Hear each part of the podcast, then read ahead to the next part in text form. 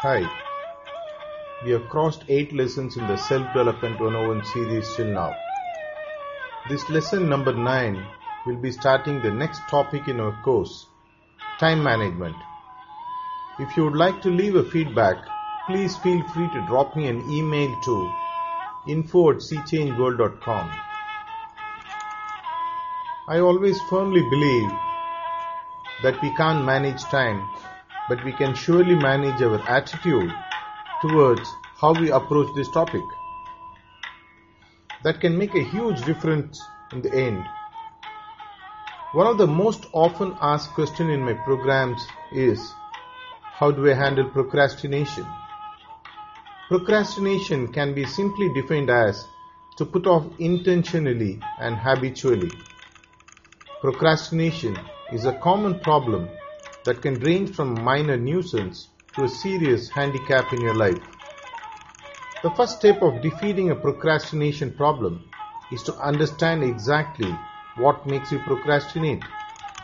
All procrastination stems from the inevitable truth that your mind at some level links more pain to not taking action than it does to going forward.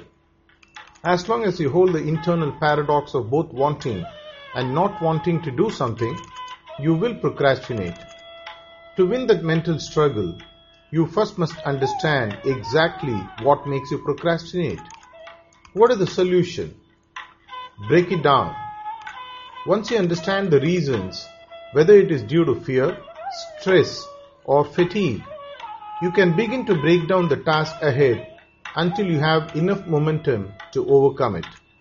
Imagine procrastination as being a giant stone wall.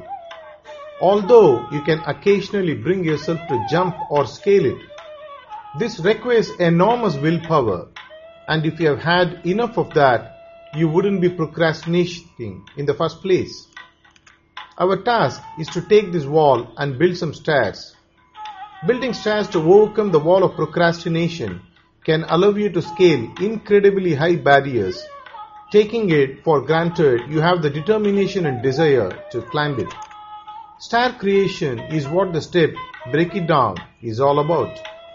Although this step can be time consuming in larger cases of procrastination, it tends to work best in most cases. Some activities flow in a logical sequence of steps such as writing an essay. You might first have to do research, followed by organization, and finally your rough and good drafts of the finished essay. If you are procrastinating writing that big essay, breaking it down into very small component steps should be your first aim. It would be good to take out a notepad or another writing tool and start breaking it down into steps. So, you might write at the top of your paper, write essay. Then, you could write down all the major steps involved, research, organize, rough draft, final draft. These steps themselves might seem fairly lengthy to get started, so you might want to break them down even more into research section A, research section B, research section C. Keep breaking them down until you have reached a manageable scale. You know you have finished breaking down when looking at one of the mentioned steps feels doable and you feel willing to work on it. If you are still procrastinating, you should try to continue breaking the steps down until they are workable. These are your stairs.